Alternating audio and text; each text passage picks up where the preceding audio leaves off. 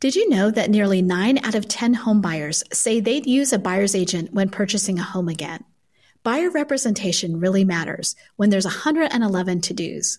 Visit realtor.com slash buyer agent toolkit and spread the word. Buyer agents are essential. In this special edition of the Real Trending podcast, we're speaking to real estate leaders on what they're doing to minimize the impact of the coronavirus on their businesses. We'll talk about actions they're taking, lessons learned during the reopening, and more. This is Tracy Velt, editor in chief of content for Real Trends. Today, we're speaking with Michael Nourmand, president of Nourmand and Associates Realtors in Beverly Hills, California. Welcome, Michael. Thank you for having me. Yeah, I appreciate you taking the time to talk to us today. So, tell me a little bit about your brokerage, your geographic footprint, and your status as far as reopening and whether real estate was essential during the um, you know early stages of pandemic. So we're a second generation family owned brokerage based in LA. We have three offices and about 175 agents. We've been in business for over 40 years so we're a legacy company in our market. Um, our geographic footprint is more or less from the beach, so think like Santa Monica, Malibu, all the way uh, east of downtown LA, and uh, from the valley, um, sort of the northern border, down to LAX, like Westchester, Playa Vista. So a good portion of LA County, but LA County is a, vast area, so not all of LA County. Um, we closed our offices uh, around March 20th because of the coronavirus. Our offices are still uh, closed. Um, the goal is to reopen sometime in early July. Uh, real estate was considered an essential service, so we could start showing vacant properties in mid-April, and we could start showing occupied properties in late April. Um, and while this has all been going on, the, the operations have been pretty fluid in a, in a good way, meaning that if you weren't physically in our offices, you wouldn't know that nobody was there. Um, and that also was partially because we, we kept our full staff. Oh, great. Okay. So tell me how your market is doing right now. Um, you know, what are your pendings for June, and, and a little bit about how your business has been impacted throughout this. So um, probably no surprise. Early on, Uh, impacted a lot. We had, uh, you know, kind of the towards the mid to late uh, March, you know, several deals fall out.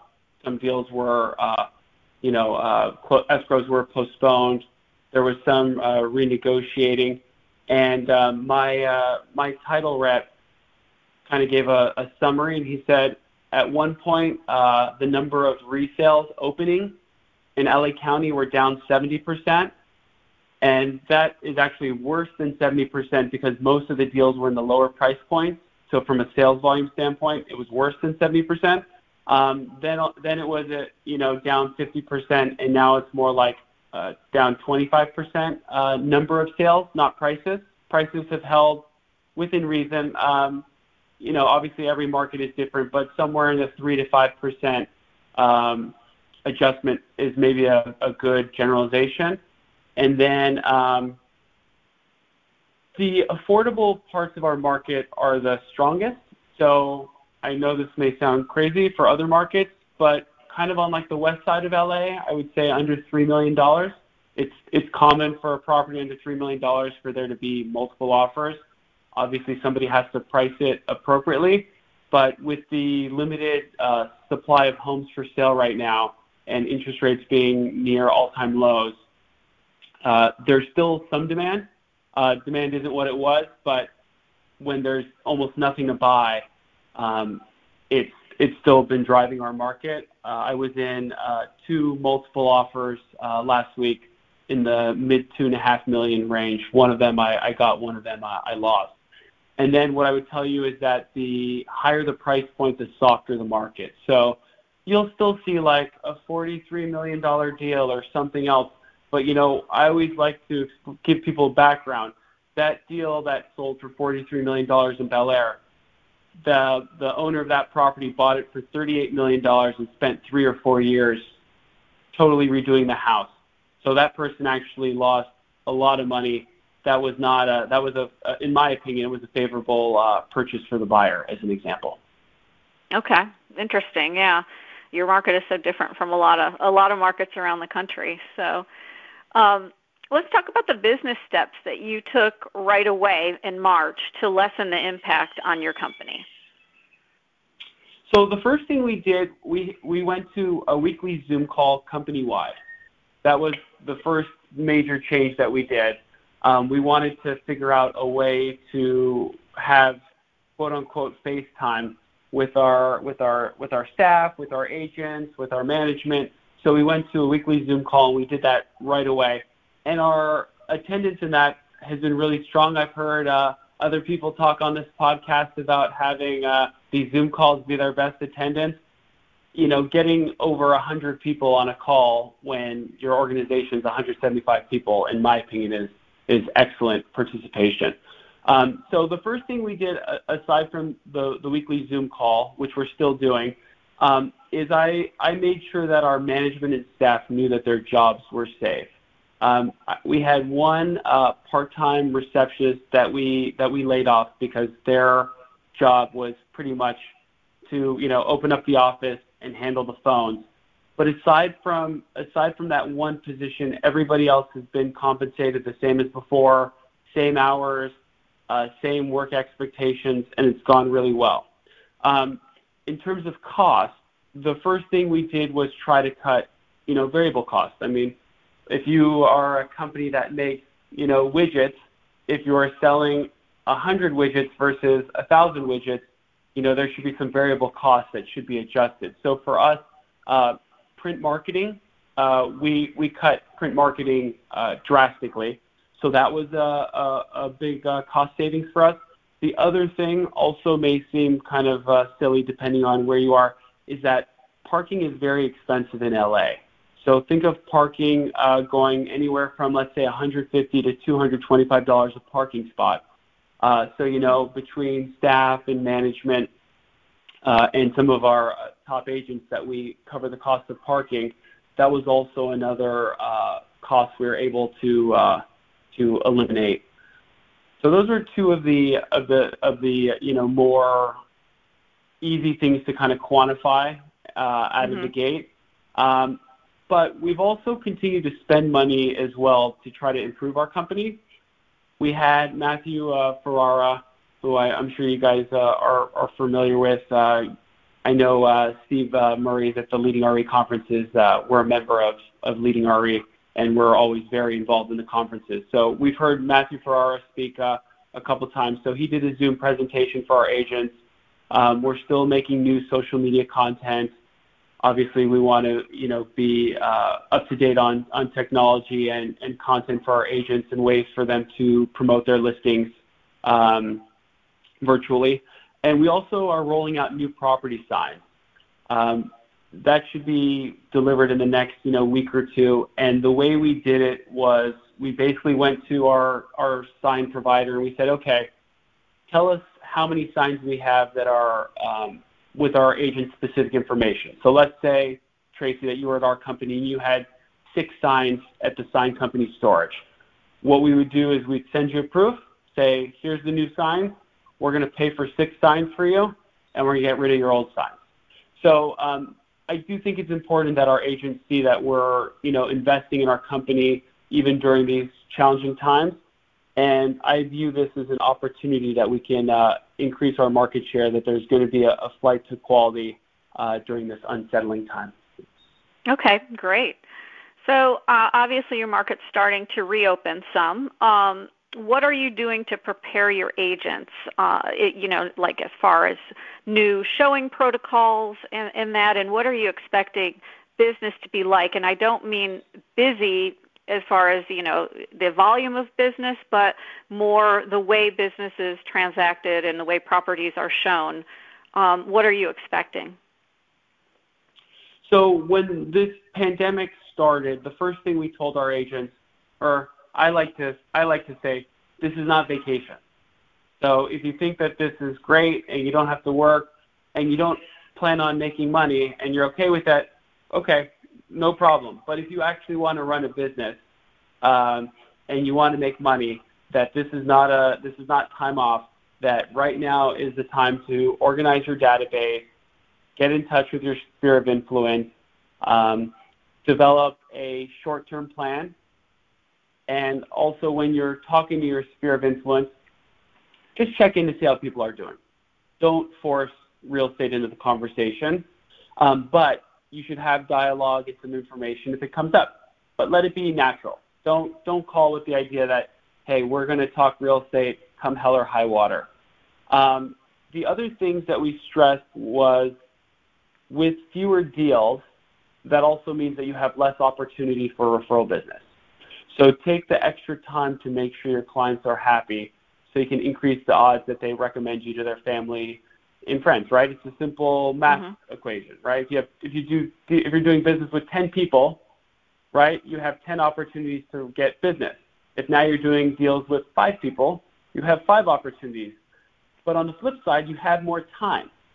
So you should really be focusing on making sure that everybody has a great experience to increase the odds that you're going to get business so that hopefully it's a wash or maybe it's not, uh, your, your referral pipeline isn't down as much as it could be. Um, the other things we stressed were to over communicate. During difficult times, people need more hand holding. So to check in with your clients more than usual, um, they may need more information to process the market. Things are really, you know, ever changing. And some people just want a friend, someone to talk with them to, you know, um, look, it's a, it's a strange time. I, I'm uh, married. I have three kids. Two of my kids are not going to school. So, you know, we have to deal with, you know, Zoom calls and all that other stuff. So it's a stressful time. So just to be a, a friend and be there for people to support them, I think is important. Um, in the near future, I don't think there's going to be uh, open houses. So for some people, that will shift their their business model. Uh, I know several agents, especially some of them are, newer agents, that that's been a way that they've been generating business. I think that it's now going to go more to like a block showing format.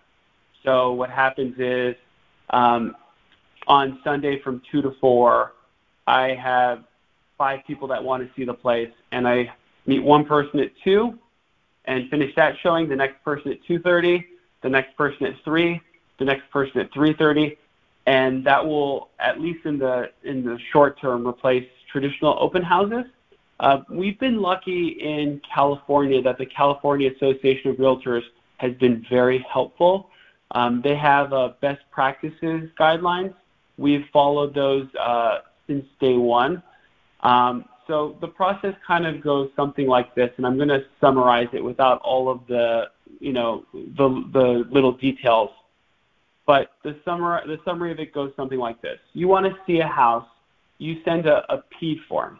Uh, a PEAD form is a form that basically spells out like release of liability, uh, you know, what you're required to do, um, how everything is going to run. So, you know, when you run the showing, um, before the showing, everybody's supposed to use hand sanitizer.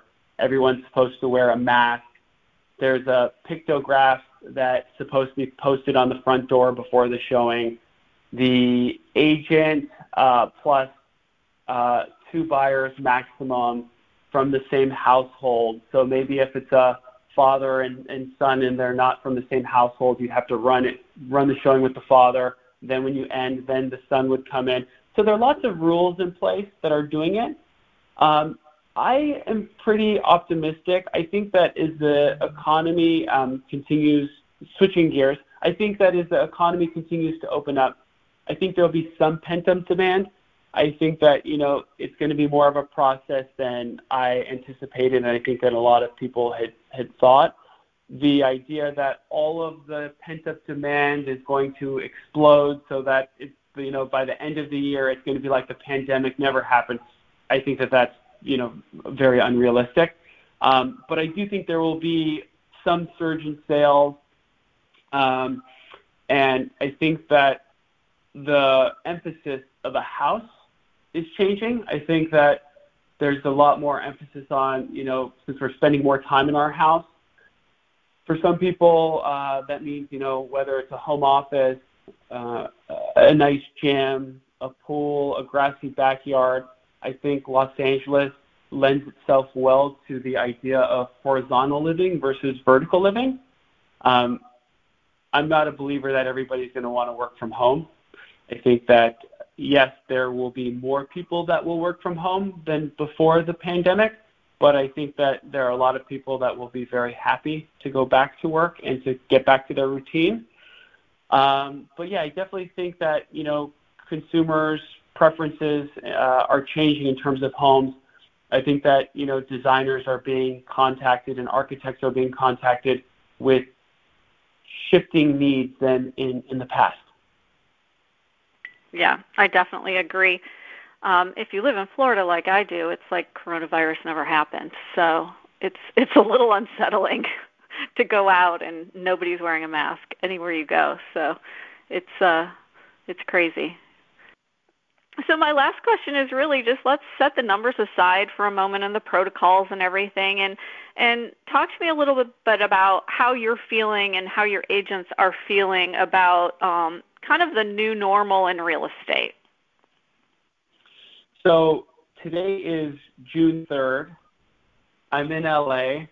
There has now been some rioting or, or uprising. Um, there's been uh, protests, many of them nonviolent, peaceful protests, and there's also been some rioting and looting and, and, and damage to property. So to give you an example, in LA County right now, uh, yesterday the curfew was 6 p.m. In Beverly Hills, the curfew yesterday for the businesses was 1 p.m. So to kind of give you a, a flavor of yeah. what's going on right now, you kind of had the coronavirus. You know, things were moving in the right direction. Uh, you know, businesses were starting to slowly reopen.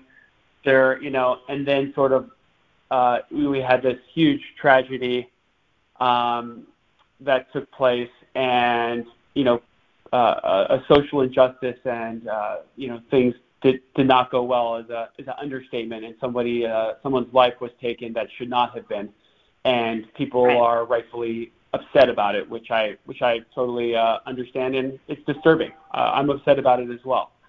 So okay, so going back to putting that aside, because I think that the I think that the the riots and the and the uprising and the social upheaval will hopefully lead to change, but let's hope that the destruction is a short-term thing. So I feel good in the long term about the future um, of the industry and, and our company.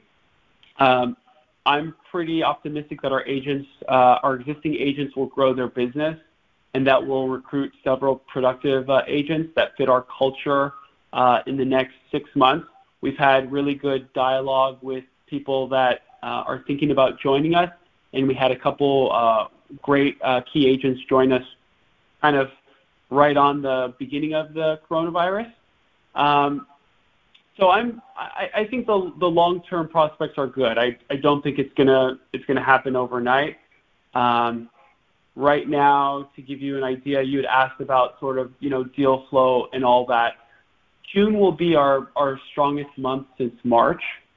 So you kind of look at it and you say, okay, March deals were far along. Several deals closed before coronavirus, shelter in place. You know, the NBA got canceled, uh, and you know the Major League Baseball got pushed back. The NHL got canceled for the time being. So you had March, right? Then you had April, where some of the deals that should have closed in March spilled over to April, right? Mm-hmm. Then in April until mid month you couldn't show property unless it was vacant. End of month you could show occupied properties. So May to me was sort of the sort of the bottom right, for closed sales. May, uh, May is sort of the trough in, in my mm-hmm. view. So now when I'm looking at June, I'm looking at you know things being as good as they've been since since March. Um, my agents, I feel like, are looking at that they can see the light at the end of the tunnel. Um, the coronavirus definitely hit us hard. Um, LA was quick and uh, speedy to sort of uh, uh, put a shelter in place thing, which I think uh, helped. Um, but my agents are resilient. Um, I'm confident they'll outsell the competition uh, during this uncertain time period. and I've been, you know, I've been very happy with their attitude, um, their support for for me and, and management and the company. I really felt like they've all they've all stepped up, and we've been, you know, on the phone and email doing whatever we can uh, to to help them. Uh, I've been involved in things from getting uh, price reductions on listings to helping people on multiples and working out you know initial deposits for deals that that that went uh, sour. So it's been a really really um, good opportunity for us to bond with our agents and get closer with our agents, even though this is not this is not an ideal uh, time in history, and uh, I would have preferred it if it never had happened, obviously. yes, definitely. But it sounds like you know you're on the road to to recovery, and there will be setbacks as as always, and and hopefully out of all of this, the the civil unrest and the the coronavirus, we'll see some some positives come out of it. Um, so that's that's what I'm hopeful for. Yeah, me too. Me too. I think that look, yeah. um, we're all kind of in the same boat. Hopefully, the industry comes out, you know, uh, stronger. And I don't wish uh, any of my competitors to go out of business. Uh, I hope that, you know, that the camaraderie. I feel like more of my competitors have called me, and vice versa. There's been more of a uh, colleague uh, feeling than uh, you know what? Hey, we're we're all competing for a, a piece of the pie, and you know what? Uh, I want you to I want you to fail so I can pick up your agents. I feel like uh, you know for the most part, it's been a very very um, friendly uh, time period in terms of helping each other. Um, you know, us and other companies. Yeah, that's that's great um, it definitely brings out the collaboration in the real estate industry, and that's that's um, really nice to see. Well, Michael, thank you so much for taking the time to talk to Real Trends today. Um, we really appreciate your insight and um, you taking, you know, talking to us. My my pleasure. I think I've listened to just about every single podcast that you've done. So. Oh, uh, good. I'm glad know, to hear that. Yeah,